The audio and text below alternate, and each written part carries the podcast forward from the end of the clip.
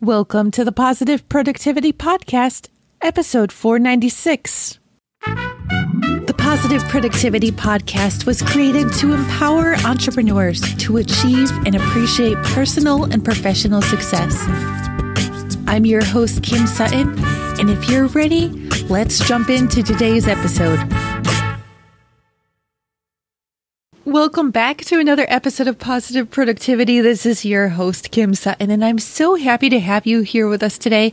And I'm thrilled to introduce our guest, Devin Galaudet. What did you say your AK is, according to AT&T? Derwin... Derwin Galanders. That Derwin is correct. Galanders. Listeners, Yes. I just want to ask you what the funniest thing is that any telemarketer has ever called you. So if you want to go to the show notes page, just leave a comment below. I mean, I'm sure you'll have other types of golden nuggets and thank yous and ahas that you can leave down there later. But you can find the show notes for today's episode. I just want to share it with you right away at thekimsutton.com forward slash PP496. Devin is the author of In the Know Traveler, and you've heard his wife Morgana on a previous episode. I probably just said her name wrong, so please apologize to her for me. But I'm so happy to have you here, Devin. I'm excited to be here, Kim. This is going to be fun. How many times have you two been married now? We've been married 20 times and we're not we're not done. Where are you going to get married next? Do you have any idea? We do. Well, we've been discussing Uruguay and if we go to Uruguay, we'll probably bounce through southern South America. So we'll probably do something in Buenos Aires and perhaps in Santiago, Chile as well.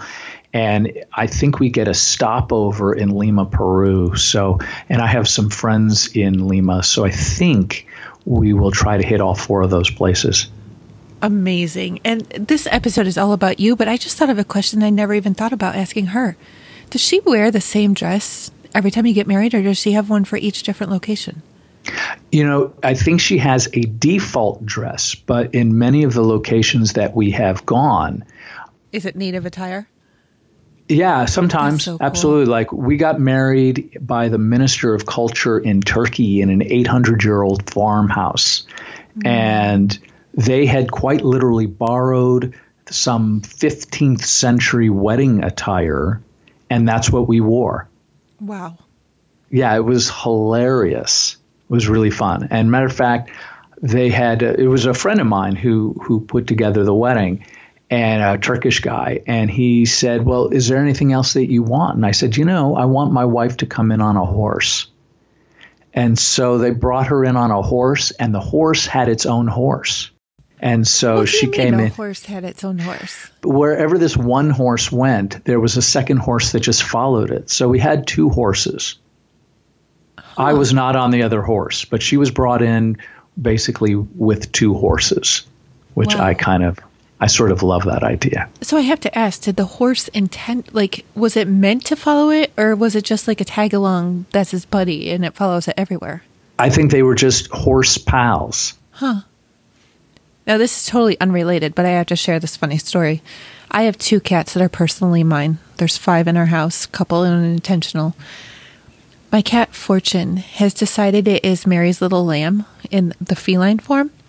Mm. And if it's outside between 8 8:20 in the morning, it follows kids to school a couple blocks away and then sits in the school window all day meowing at the kids. So we have gotten numerous phone calls from the school. Can you come pick up Fortune? He's here again. That's hilarious. Just yeah, the kids think it's hilarious. The teachers don't appreciate it. I think it's hysterical. But I you know. no, I would totally. I think that's the greatest cat that's ever been. Yeah, and even the receptionists laugh. Like I'll see, you know, who's calling on the caller ID, and like he's there again, and they just laugh. Yep. Can you come pick him up? so we will. We met what six months ago now, Devin. It was a long time ago. It was a long time ago. Yeah. And Yeah. there was there was a crazy story that you shared at the event that we were at. Can you? That's quite possible. it was about ashes. Okay, so the long story and the short, and I mean this with love in my heart, but here's the, the blunt version. Is that okay? Yes. My father was a liar, a thief, and a con man.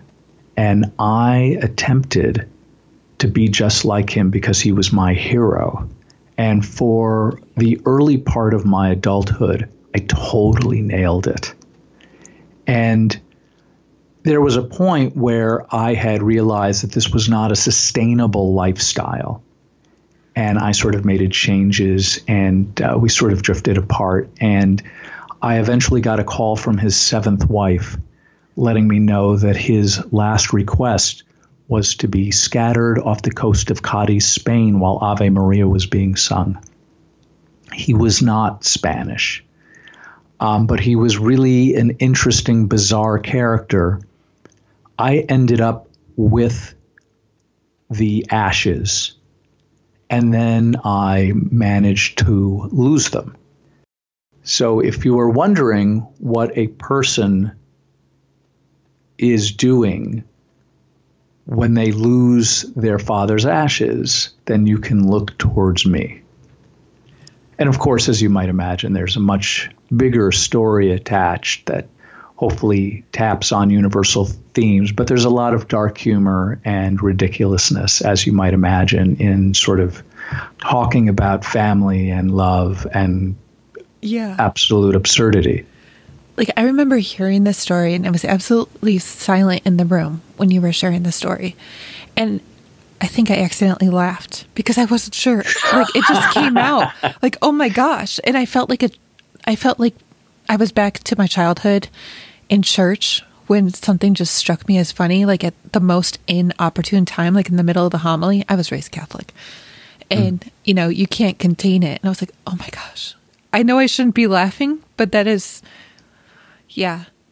If I'm honest with you, I, I want you to laugh. I want you to revel in the ridiculousness of life. I mean, we were we had actually a, a, really lovely conversation you and I just before you pressed the play button, and we were talking about the universe having a, a sense of humor. Uh huh.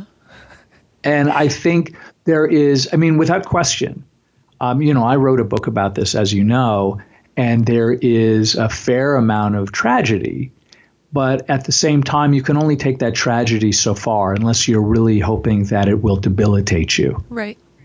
So at some point, there has to be humor found in some of these awful circumstances. Like, you know, when I found out the ashes were gone was a moment of absolute terror. Now I can look back and go, wow, that is nutty nutty in a grand, special way. Yeah. Did you ever find out where they went? Well, I mean, you know, I think my publisher would jump up and down and say, no, you're not supposed to talk about those things. What I can say is that, you know, again, that's sort of the hook to the larger story that has okay. to do with how do you how do you love someone and uh, who I mean my father's still my greatest hero without question but I think in a in a larger context he sort of left me the blueprint of who it is I did not want to be at all right and still try to take all the wonderful qualities that he possessed. So, I mean, that's much more of what the story is all about. I love that roundabout answer. That was awesome. so, I want to know, though, how did you go from your early adult, maybe not on the right path way. I mean, it was the right path for then because it brought you to where you are now, to mm-hmm. where you are now, to traveling the world, making money for. I mean, you're you're a travel journalist, yeah. Well, I have a number of websites that are all travel related. And yes, so I have been very I mean that's one of the reasons why we're, you know, we've gotten married around the world in the way that we have is because I've just been in the travel universe for uh, 17 years now, really long time. And what was the question? All of a sudden, I was going to answer something else. How did you get into this? Into the travel world? Yes. You know, I begged, and I'm not even kidding. I had actually, I was one of those guys with the rucksack and with the patches all over the backpack, that kind of guy.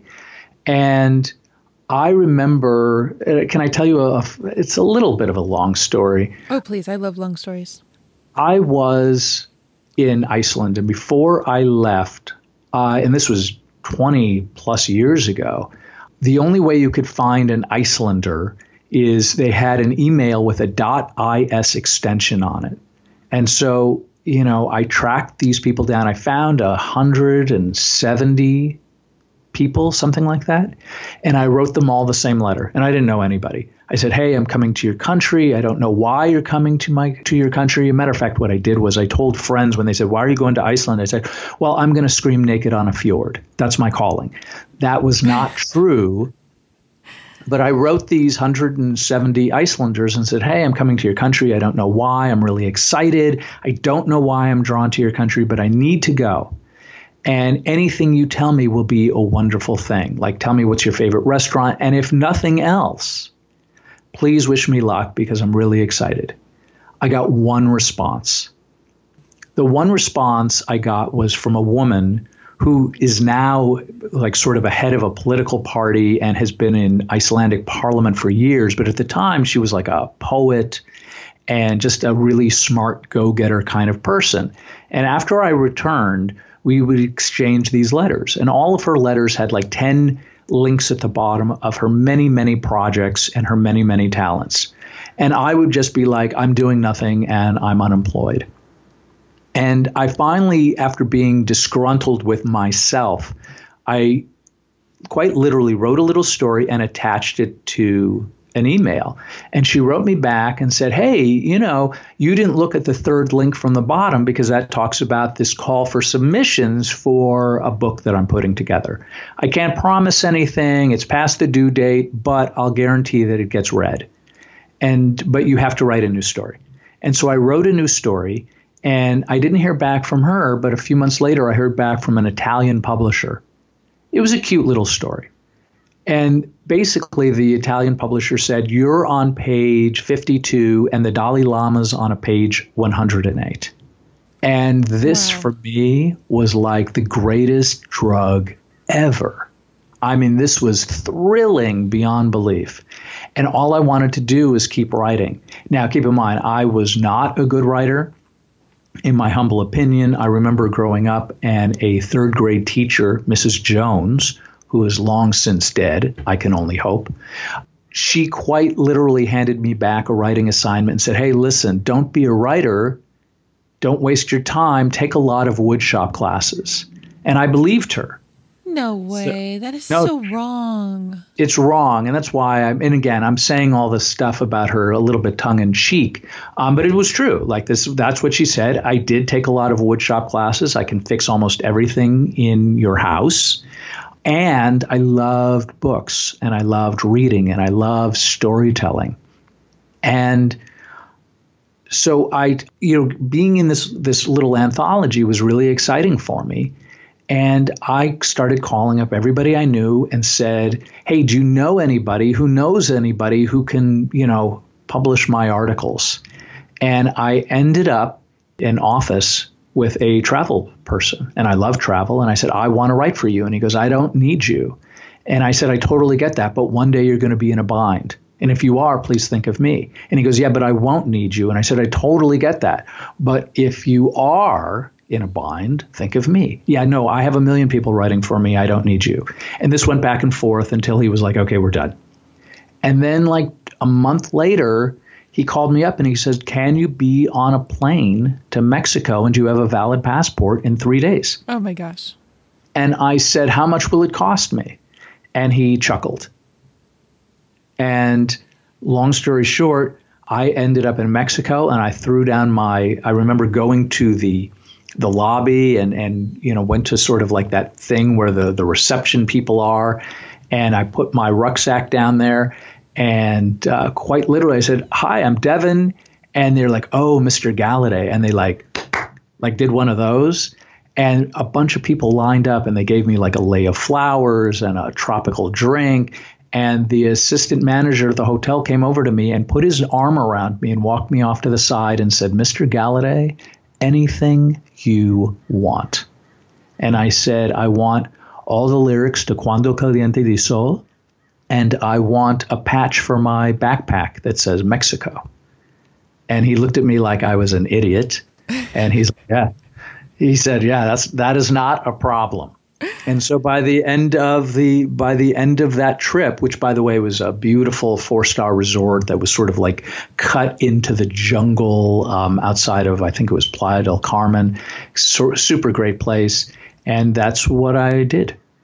That's what I did. And I thought, this is fantastic. I've started publishing articles and writing about travel and really trying to encourage people to kind of leave the United States, not permanently, but to just explore because we are so, in many ways, very insular about what other what's happening in other uh, countries and around the world. I have a confession. I'm going to be 40 in the spring. I have mm-hmm. no problem sharing my age on here. I have not had a passport wait, let me think. I got a passport when I was 17 so that my family could go to England. Mm. But I have not had a passport since that one expired. And I keep on saying every year, I'm going to get a new passport. I'm going to get a new passport. I'm going to get a new passport. Why haven't I gotten a new passport? That is a fascinating question and my my answer is is that that is easily remedied. Yeah. I mean, it's easily remedied. You know, I've had so many kids. Oh yeah, no, that's fair. But now, I mean, we're thinking. I've never gone on a honeymoon, Devin. Never mind. I've been married twice, and I haven't gone on a honeymoon for either. Not even just like to the Motel Six down the road. How did you How did you work that out?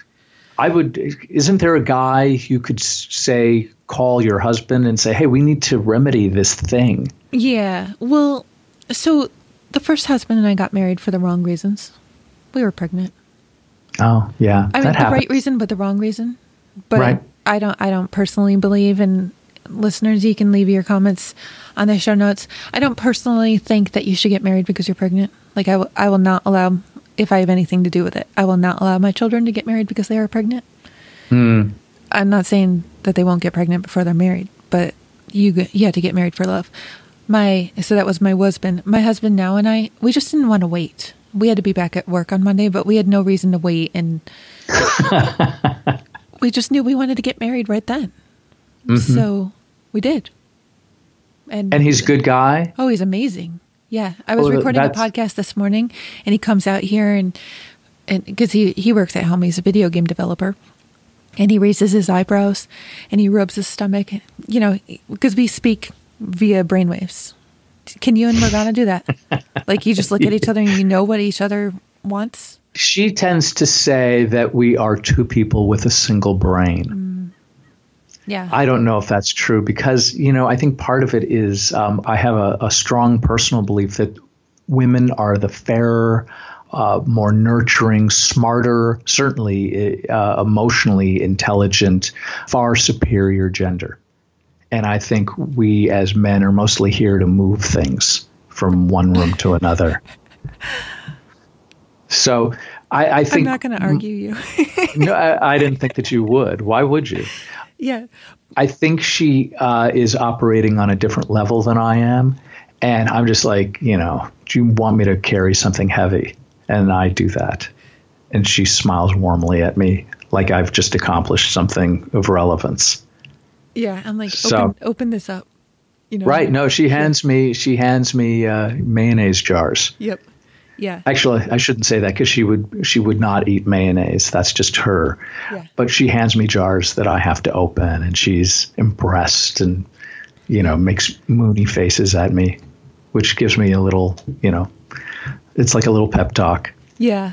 Yeah. We just recently bought the house that we've been living in for four and a half years. Like we just bought it two years or two months ago. Many and blessings. Thank you. It's such a feat. And by the end, the mortgage agent that we were working with, she totally knew that I was filling out all the paperwork. I hope this doesn't get us in trouble. But she was basically just calling me Mrs. David because she knew who was actually emailing all the documents back to her. uh-huh. Yeah. So when anybody calls needing, you know, account information or this or that, he just yells in the background, You have my permission to talk to her. she knows everything. yeah. Yeah. Yeah. Yeah. I'm with you. I'm with you on all of those things. But I'm trying to push back. Like, no, you take some of that because I have enough now. But he does all the cooking because I do all the burning. Right. I got you. No, my my I do all the cooking as well, and she has uh, blamed me about weight gain and things like mm, that. That it's yep. it is my fault. Uh, but I do cook with butter and oil because mm-hmm. it makes things really more delicious. But yeah, she she won't cook. She that's not and it's not her thing. Oh no, it's not my thing either. She has other things to be concerned with, and and you know harmoniously we figure it out. So I'm I'm happy to do some cooking for her. Where is your favorite place that you have traveled to? Do you have a favorite place? I have a whole slew of different places. I have visited Greenland, and I can't call it a favorite place, but I, I consider it a fascinating place. Okay. Because you can get cell reception on the polar ice cap, at least some portions. Really? Yeah, yeah, you you can do that. And the language, I took a language class there, and it's I think it's considered to be one of the most difficult languages to speak. Period, bar none. And there's nothing like it. And they have a written language, and it just it's just a series of prefixes and suffixes and words that stretch out a mile long and they have icebergs and beauty and i ate polar bear and they all like catch their own seals and they eat it for six months.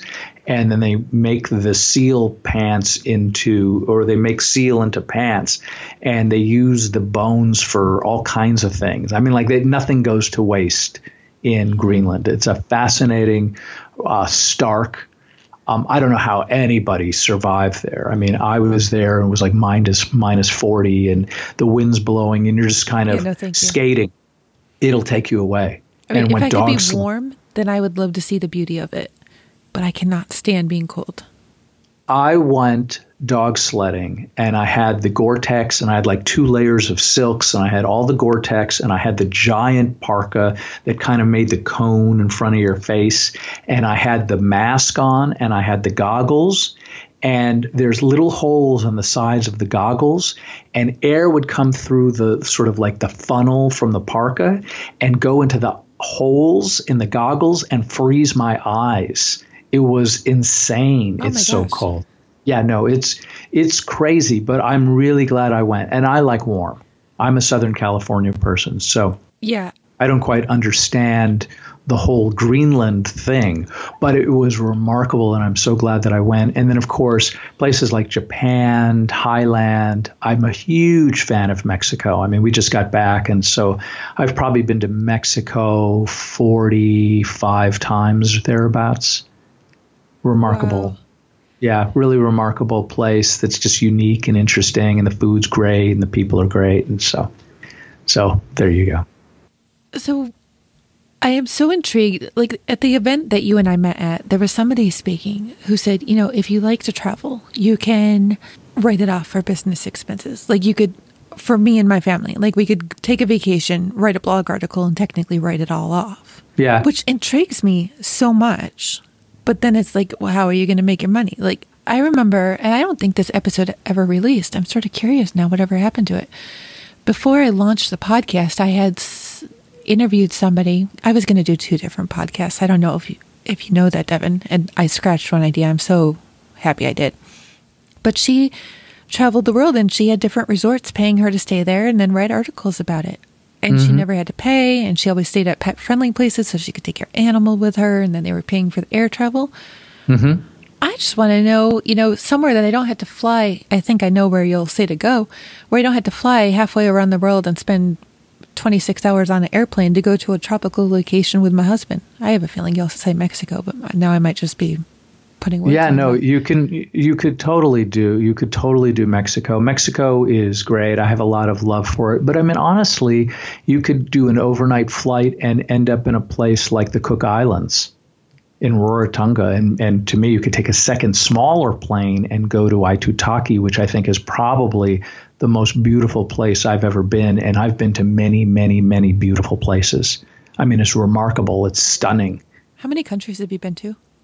Uh, 85. Wow. How many countries are there in the world? Do you know? It's there's a whole series of debates. I think the UN thinks there's 206, but I think from some other standpoint that there's only 9 196 and then there is a group of people who believe that the destinations really define the country rather than geopolitical things. Mm. And they say there's like 326 countries. In other words, like as an example, Greenland is not a separate country, it's actually part of Denmark. But really? I assure you, yeah, but I assure you, going to Greenland is in no way similar to going to Denmark. Wow. Yeah, I just so, actually Googled it and the, there's not one number. How fascinating. And you've been yeah. to how many again? 80 something? I've been to 85. Yeah. Wow. I've been to three. Three is good. Yeah, three is a good. starting place. Yep. Three. Yep. Hey, here's the thing. I think that if you have a desire to travel, the world is your oyster. Oh, I love that. And it's just a matter of putting forth. I think a lot of people don't travel. And part of the reason why I started my websites is to encourage people to travel. In other words, if I tell you, like, it's very easy to say, oh, Mexico is very unsafe because you read something in the news. Mm. And I understand that. Like, I think if you showed up in certain areas in Mexico and were trying to buy or sell pounds and pounds of cocaine and had like thousands and thousands of dollars of cash on you at three o'clock in the morning, you are probably going to find problems. But if you are looking to go to a cute town and have some tacos and wander around and stay on the beach at a resort, you are not going to have any problems. Yeah. I mean, you could look at any town or village anywhere and say, oh, maybe this isn't the best neighborhood. I mean, I could tell you where in my town you might want sure. to stay away from. And I live in a nice suburb. Yeah, yeah. no, absolutely. We can't believe so, what we see on the news all the time. Well, I think you have to understand that travel is not breaking news. Right. You know what I mean? We got we jumped into a 24-hour news cycle, and I think they're just grabbing whatever fascinating thing or sort of like clickbait information that they can to kind of to get you because we have so many things competing for each other that you're really not going to find all the good stuff. You're just going to find the bad stuff that wants to give you nightmares and make you stay at home. Oh, but, I love that you brought that up. Can I share a quick story? Please. So my husband watches a lot of political. I'm not going to put out there what side he watches. And I was intrigued by a story, so I was looking up to find some more. And all of a sudden, out of nowhere comes this YouTube series out of, I think, Houston. It's Fox. And it's this new station. They go out and they give back to the community, like totally surprise people. I'll have to put a link to it in the show notes. But I was prior to finding this YouTube station, I was totally sucked up in drama and I was being led from one story about politics to another.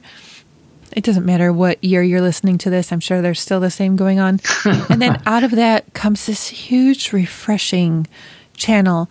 And by the way, in the middle of finding the station, I was I was down for about 10 days with a really bad kidney infection. Mm. No joke. This awesome, refreshing YouTube station had about 40 different segments of the same thing on it. I spent the next three days watching one segment after another. My five year old ended up sitting next to me and watching a whole bunch. She asked me just yesterday or the day before, Mama, can we watch another one of those where they go out there and they give things to people? This was a month ago that we were watching mm. this. It touched my heart so much to know that she remembered watching those because that's what I want her to remember. Of all the yeah. things that she can see on the internet, it's amazing that she remembered that. There are a lot of good people doing good things running around the world, period. And I think, though, the stuff that gets presented to us is usually not that. Because there needs to be, I think there's a belief that there has to be some wild reaction to everything that's happening around us. And in, in some cases, I believe that's true. I mean, I think we're supposed to stand up for each other and treat each other with kindness and, and love and all that kind of stuff. And some days it's very difficult to do that. But I think we're looking to receive compassion, most of us, for being human. And so that just means we should probably be doing the same for other people who may be less fortunate or may be headed down a wrong path. Yeah. And again, I just think this is all human stuff, you know? Right. Yeah, so I think that's wonderful. I think that's wonderful that, and and I, I wish I had some really great answer for you in terms of like, oh yeah, go to this go to this YouTube channel because then everybody's just being kind and treating each other nicely. You know, but you as mom get to kind of hold her hand. I mean, this is what I did for my kid. I tried to give her as much love and support so she had enough confidence to go out and go after whatever it is that she wanted to go after, even though sometimes the world can be a, a scary place. Oh yeah. I actually I've shared this on the podcast before, but a few months back I was my soon to be 16 year old and I were just headbutting a lot. And he was getting down on himself. And I actually told him to read Think Better, Live Better. Oh, I don't Joel know that Osteen. one. And Oh, okay. So it does have a Christian slant, but it was totally spot on. You think better, think positively, and I don't doubt at all because I've experienced it myself. The better I think, the better I live. The more positive I think, the more positive my life is. And maybe it's rose colored glasses that I can't see, right? If I had been thinking negatively the whole time, that I wouldn't be where I am now because I just wouldn't have tried. Mm. But by thinking that I can do more, thinking that I can be more, thinking that I can do whatever I tell myself I can do, it's opened up those doors of opportunity. I mean, look at you. You sat with that guy and you told him over and over again, well, if the need ever arises, and all of a sudden they're a month later, I have to ask, going back to that story, how much more did you work with him?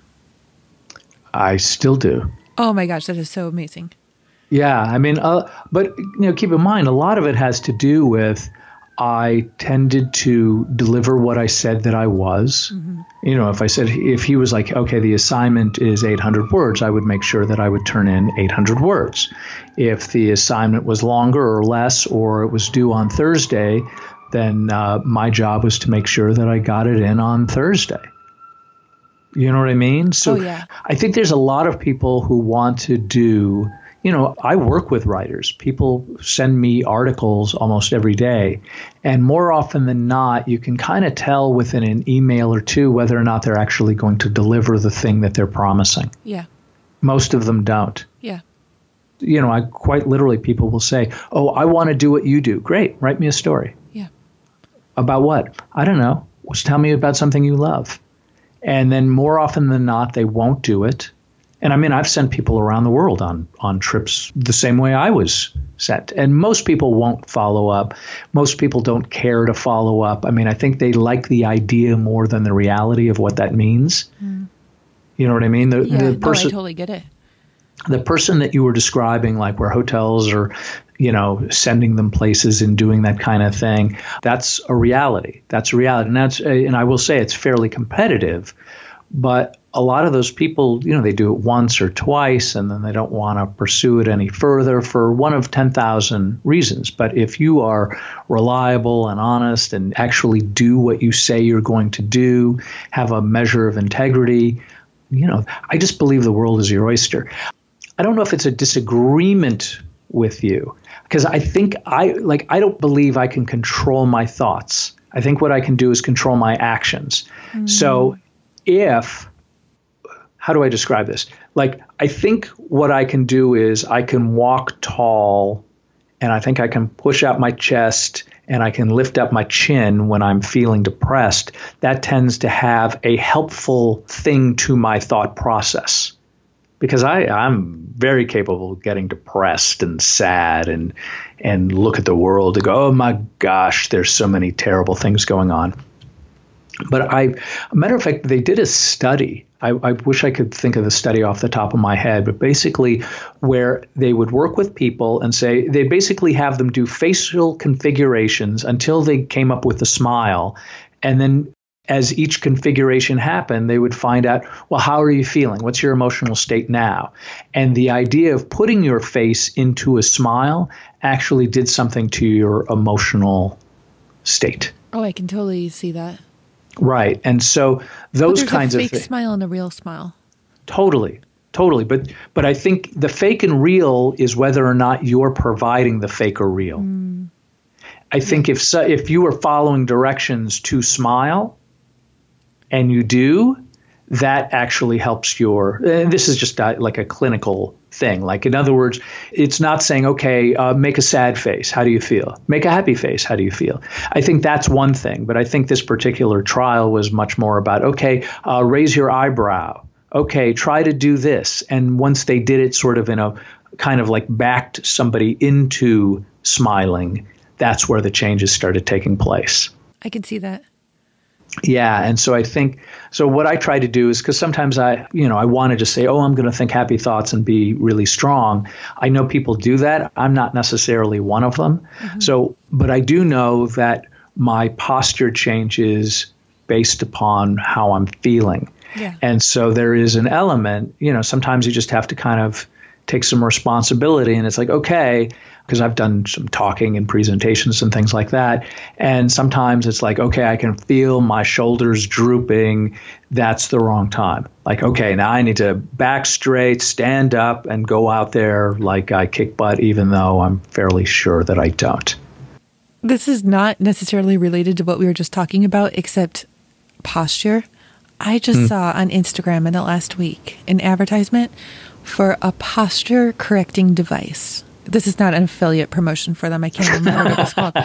It's like taped to your back. Mm-hmm.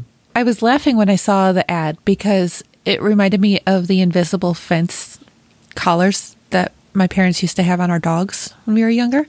All right. But it basically buzzes or zaps. I don't think it actually zaps, but it vibrates and sort of shocks you back into sitting up straight.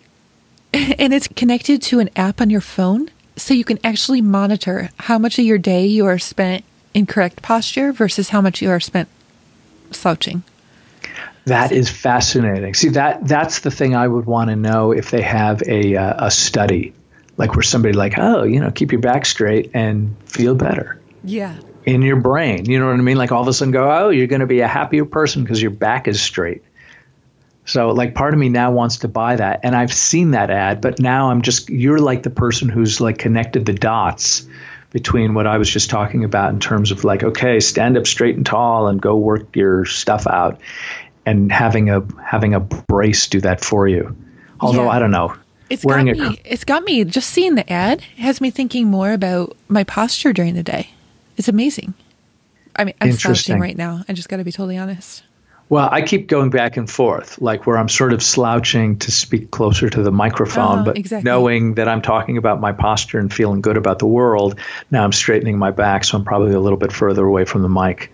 So. The reason why I don't sit up more, though, is because my chair makes this obnoxious farting sound when oh, I move. Yeah. I don't need I don't need fart sounds coming through on my podcast. no, that was that would probably be uh, frowned upon. Either that, yeah. or you get a whole new class of juveniles who are playing beer pong and laughing as yeah. you're pretending to break wind yeah. out into the inter- internets.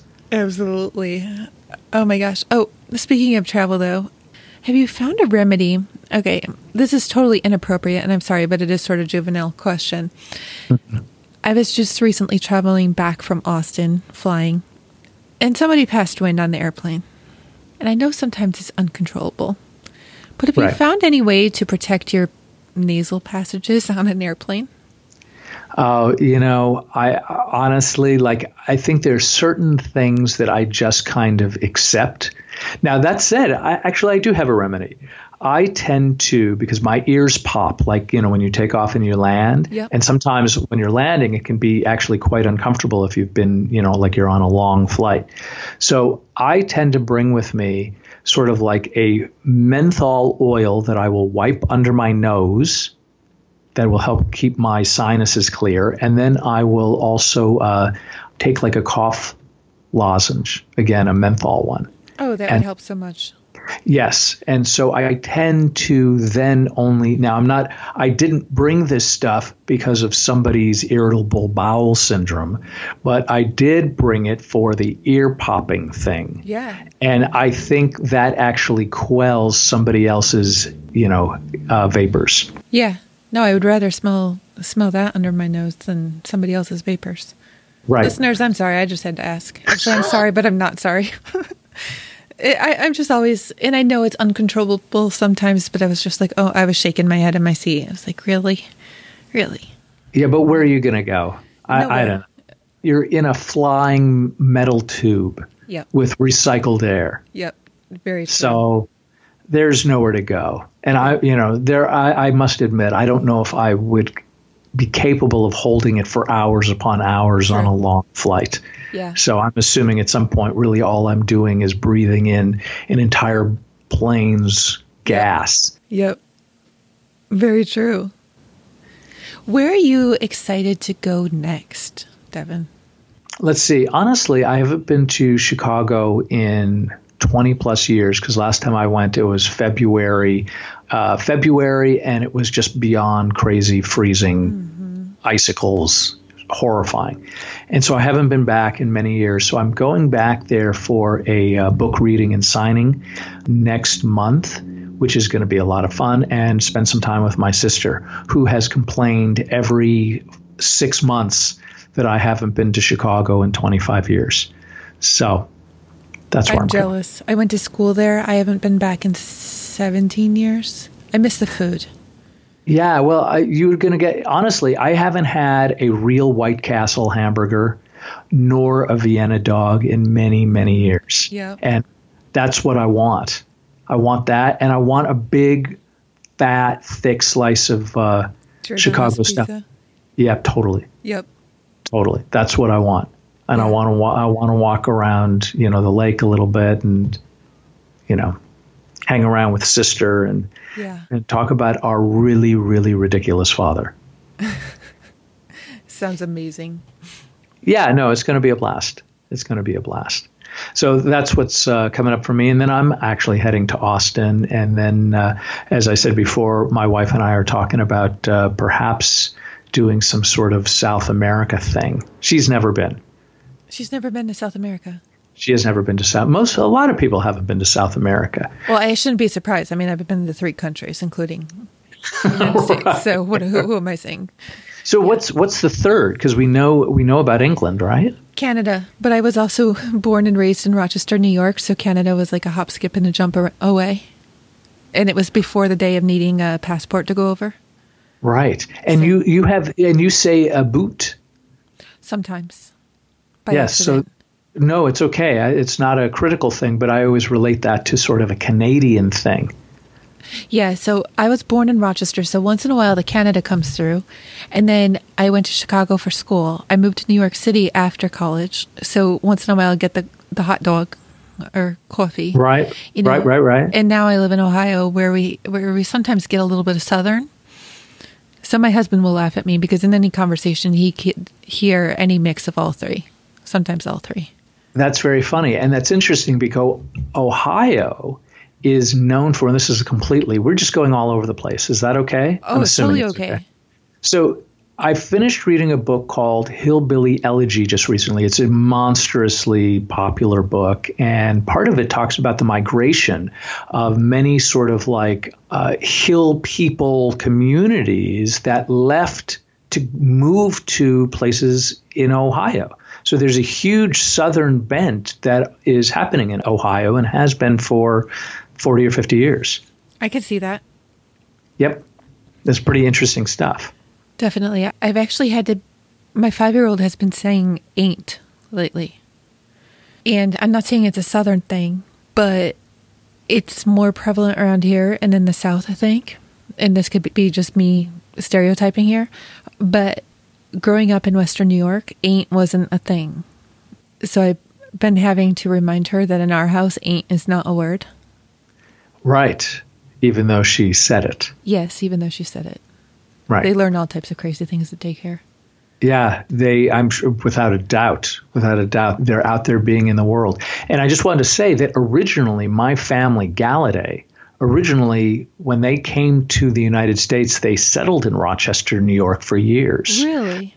Yes, I mean they were there for something like multiple centuries until I think it was my great grandfather went on the lam, which is not surprising knowing my family tree, and he removed one of the L's from his last name huh. and went to Chicago to claim. Where did they come from?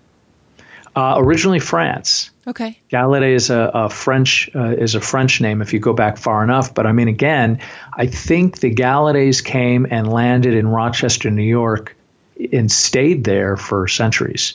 I mean, I don't think there's a million of them, um, and obviously people move around. But I think that's kind of that was sort of like their their spot for Yeah. a very very long time. Rochester is a big melting pot. I imagine so. I don't think I've ever been there. Yeah. I've been to New York many times, but not to Rochester. Is that upstate? It is. It's about an hour from Buffalo to the east. Oh, that's frightening because that is. Well, I was in Buffalo last year and it was really cold. Yes, very cold. Really yeah, cold. I, I'm I'm quite happy being down in Dayton where we might get a half an inch of snow. You know, and if we get a quarter inch, then school's closed. Really? Oh, yeah. That's all? I thought it was just be snowing in Ohio. Up north, yes, like Cleveland on the lake is mm-hmm. it gets a lot of snow in the winter. But down here in Dayton, it's usually January, February by the time we see any type of significant snow. But there's a limit. Like they don't stockpile salt or sand or whatever they use to clear it or melt it. Mm-hmm. And there's not, you know, a whole parking lot full of plows. So there's a limit on how fast they can clear and take care of the roads. So it- So, it, it just shuts I guess, I guess nobody's worried about cold Not really. or something. yeah, no. Well, I've learned something new about Dayton, Ohio. I mean, we have tulips here in in March. Like back, Really? Yeah, back in Rochester, we might not get tulips until late April, May. But here, we always have them before Easter, which is amazing. I'm this is I'm getting so much stuff about Dayton today. Yeah. Well, I've gotten so much off of you, and now I'm just I'm actually excited. I I want to know how to travel with my family. Mm-hmm. I mean, people ask all the time, "How are you able to podcast with five kids?" Well, you just can't. You make it work, right? And the same with traveling with five kids. I want to figure out because I'm actually trying to plan a Disney vacation for the family for February. You can. That's all I can say is is that you can. I mean, it's can. this, it's the same way you're podcasting. How do you do it with five kids? I think what it is is that people just sometimes it's just not a priority, so people don't do the thing that even if they want to do it, even if it sounds great on paper, they just won't. Without question, can you go to our Disneyland or Disney World? Disney World. And I know Disney we can World. totally do it. We just need to commit to it now. You just have to commit to it. Yeah. And it, even if it's like, oh, we're going to put coins in a jug and in Oh, a year or two years, then you just do that and then you just go. That's Yeah. it. Yeah. Done. Yeah. But I do your kids need a passport? I'm trying to figure out what the deal is with the kids for traveling because they Oh, need something. They need an ID. For Disney, no. Well, uh, No, no, I mean, a, oh, you to get on a plane. They need get on they a- need ID even at three and five to get on a plane. I'm not sure how they do it. Like I remember getting a passport for my daughter, but she was in fact leaving the country. But I think to get on a plane, I'm trying to remember because I haven't traveled with the kids in well, my daughter in years and years. So I don't know. Devin, if any of your publisher connections want a series on traveling with five kids where I can do the research on how to do that, put them in Yeah. touch with me. I'll do the homework. All right. I'll be the hamster or the guinea pig. Well, I think that's what you, I mean, honestly, there's your first story right there. Hey, I was talking to this travel guy about me going to Disney World and nobody knew whether or not my kids needed ID. I thought I would find out. Here's the scoop. And then you go. There, I just wrote your opening paragraph. Love it. It wasn't a good opening paragraph, I'll but put it, in my it- wittiness. I bet I have no doubt that you will infuse yourself into the into the story. Yeah, But that's where it starts. To go though. down the X-ray, you know, conveyor belt. That would be pretty fun, actually. Oh yeah, because TSA really has a sense of humor. we talked about the universe having a sense of humor. I can assure you that TSA does not. Does not completely No. Yeah, no, they are Yeah. humorless. Oh my gosh, I experienced Yeah. that in Austin last week. Yeah. Oh really? What happened? Oh, I was actually quite amused by watching people go through the priority travel line in the Ah, security. yes. But I was getting through and they were still like it took even though they sped way up ahead of me and got in five people ahead of me, they're the ones who had a couple books in their bag and got stopped because TSA thought it looked like C4. Yeah. and they had no humor over like are you serious these are a couple of books and you think it looks like c4 Yeah, you know, when I was taking my father to scatter him, he got stuck in the conveyor belt. I mean, he didn't get physically stuck, but when he came out the other side of that tube, TSA was on him. And I'm like squealing, you know, hey, that's that's dad. And they're like, well, we have to swab him anyway because he might be a bomb or wow I don't remember what they said, but it was like, no, like, hey, we're really sorry, but we have to swab him anyway, just to make sure that, you know, you're not a terrorist. right wow Yeah. So, wow but we moved forward. yeah yeah devin this chat has been so entertaining. I actually i want to have a part two with you because i feel like we can talk about so more. And actually i i do want to explore how to travel with five kids.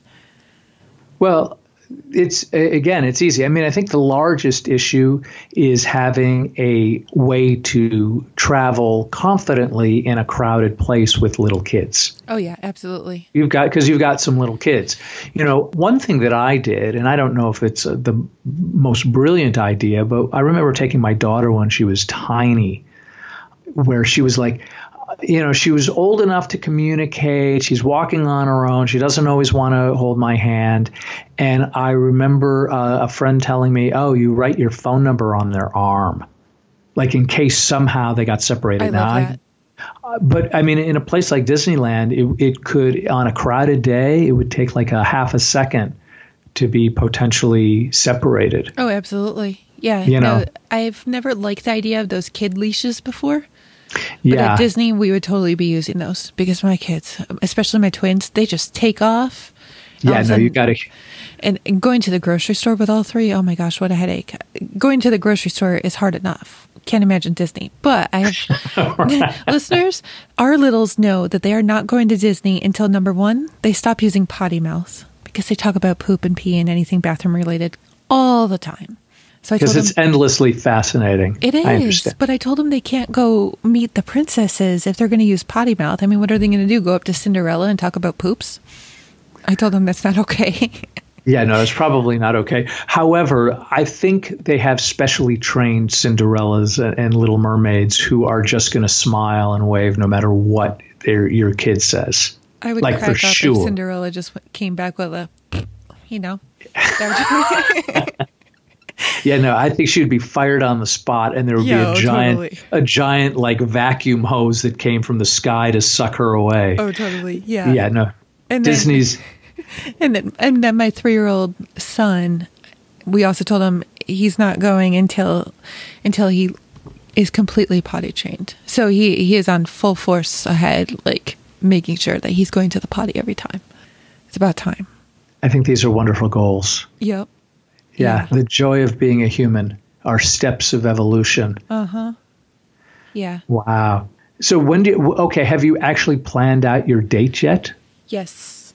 Uh, President's Day weekend in February, and I've already contacted a, a Disney travel agent. Actually, their email's been in my box for two weeks now, Right. and I haven't even looked at it just because I've been so busy. But yeah, I've already told my husband that we will be out of town and doing that, so now I just need to commit to it. But I guess I better look into if we need passports for the kids. Well, I, again, I'm not sure. I think it just depends on how old they are. I know that if you leave the country, they're absolutely going to need Yeah, passports. absolutely. But I think if it's just on a plane, I think you can just bring them on because they're just little. Yeah, we might need their birth certificates though. Oh yeah, no, I would probably bring something like that Yeah, too. I, I guess Yeah. I better just make sure my husband hasn't lost them. Oh, whatever's happening, it sounds like a story. Yep. Right, Oh and yeah, your it- husband it's totally going to be a story. It's going to be a comedy of errors. Yeah. Do you actually believe that your husband is the right person to maintaining important paperwork? Absolutely. I'm just throwing not. that out there. Right. So Yep. I think there needs to be a, Yep. some additional plans made for him and anything of value that he holds. Yes. Sweetie, I love you if you listen to this episode, but you are not the right person to be holding onto paperwork. Right. Yeah, yeah I think you need to take that over. Yeah, absolutely. I'm going to have to bring you back for part two. I'm just telling you. You have no choice. Amen. Awesome. That'd be great. We're just going to do more yes. of this. Absolutely. Listeners, I want you to visit the website, visit my website, visit the show notes at thekimsutton.com forward slash PP496 and let us, let Devin and I know what you want us to talk about on the next conversation that we have. Good. You're right? And what you've enjoyed most out of this episode. But Devin, where can listeners find you online, connect, and get to know more about you, your awesome marriage, or and all your weddings, and yeah, you? Me, well, devingalaudet.com. Uh, can I spell that? Yes, please. Uh, D E V I N, and the last name Galaudet, G A L A U, D is in David, E is in Edward, T as in Tom.com. There's no space between Devin and Galaudet. And there's a whole slew of things that talk about my wedding and my book that just got released, as well as uh, travel in general, because I love it. And I think we should really, like, seriously, who's ever listening, if you haven't traveled before, just do it go pick a place and go and i promise you you're going to have uh, you're going to have an experience to be sure probably a fantastic one. Absolutely. Devin thank you again. Do you have a parting piece of advice or a golden nugget that you can offer to listeners? Oh, um, there's a, a, slew, but I think probably my favorite and the one that I hold closest to my heart is none of it's personal. None of it people behaving like nuts and, and making bad choices, and I happen to be near it. None of this stuff is personal. It's not about me. So the more it's not personal, the less likely I'm going to take it into my head and my psyche and have a rotten day because of it. Thank you for tuning in to this episode of the Positive Productivity Podcast. When I'm not podcasting, I'm supporting six to seven figure business coaches with their marketing automation and entrepreneurs like you through my coaching and mastermind programs. I want to invite you to visit thekimsutton.com to learn how I can help you take your business to the next level.